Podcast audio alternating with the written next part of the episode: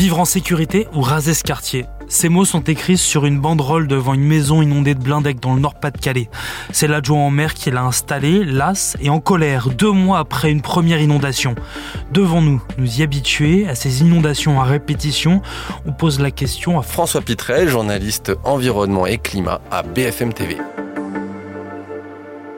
C'est vraiment un phénomène qu'on va voir se répéter régulièrement, en moyenne, euh, en gros, des inondations tous les 15 jours euh, sur le territoire français euh, d'ici la fin du siècle, si on continue sur cette perspective. Météo France donc a fait des prévisions à 2100 dans lesquelles ils anticipent un climat à plus 4 degrés en France. Et ce que ça montre, c'est qu'en termes de précipitations, on aura plus 17% de précipitations en hiver en France et ça pourrait aller au-delà, jusqu'à 40% de précipitations plus, notamment dans la partie nord de la France. Parce que c'est dû au dérèglement climatique. Oui, c'est le dérèglement climatique, c'est le réchauffement pour le coup qui euh, fait que ben c'est de la physique euh, de base, hein. c'est-à-dire qu'il fait plus chaud, donc l'océan il se réchauffe et il va faire de la vapeur d'eau et donc plus de pluie. On considère que 1 degré de réchauffement, c'est 7% de vapeur d'eau dans les nuages. Or, l'année 2023 est peut-être l'année la plus chaude jamais enregistré depuis qu'on fait des relevés météorologiques. Donc finalement, c'est assez logique qu'on ait des épisodes plus vieux, plus forts et plus intenses. Et l'année 2023 qu'on vient de vivre dans le nord de la France, peut-être que ce sera une année finalement assez classique entre guillemets, peut-être pas tous les ans des inondations dans ce secteur, mais euh, en tout cas régulièrement, pas une fois tous les 100 ans, mais peut-être une fois tous les 5, tous les 10 ans. Comment est-ce qu'on va faire pour s'adapter justement à ces inondations à répétition? Alors il y a plein de stratégies possibles. Il y a des digues qu'on peut construire ou relever, parce qu'il y a déjà des digues dans le nord de la France, là où il y a les crues en ce moment. C'est déjà plein de digues parce que ce sont des d'air. Ce sont des zones qui sont en dessous le niveau de la mer. Alors il va peut-être falloir réévaluer la hauteur de ces digues. Ça coûte très cher. Autre solution, adapter nos logements. Avoir peut-être un vide sanitaire euh, en dessous de son logement, ou en tout cas considérer qu'il faut forcément un étage, pas de maison de plein pied.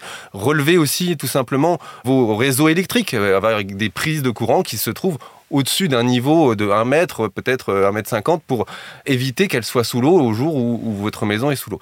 Et puis, il y a la solution la plus radicale, c'est déplacer ces populations. Et euh, comme on a fait à la Faute-sur-Mer après la grande tempête Xintia, on a rasé près de 600 maisons. On a considéré que cette zone était une zone noire et euh, on a dû euh, donc supprimer des habitations.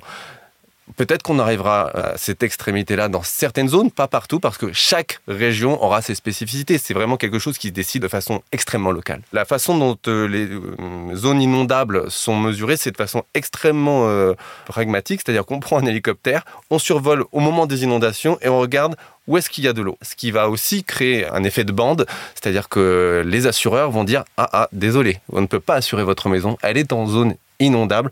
Donc de fait, on va dire aux gens qu'ils ne peuvent plus habiter à cet endroit-là. Merci d'avoir écouté ce nouvel épisode de la Question Info. Tous les jours, une nouvelle question et deux nouvelles réponses. Si cet épisode vous a plu, n'hésitez pas à nous laisser une note et un commentaire et à vous abonner. Nous sommes sur toutes les plateformes d'écoute, sur le site et l'application de BFM TV. À bientôt.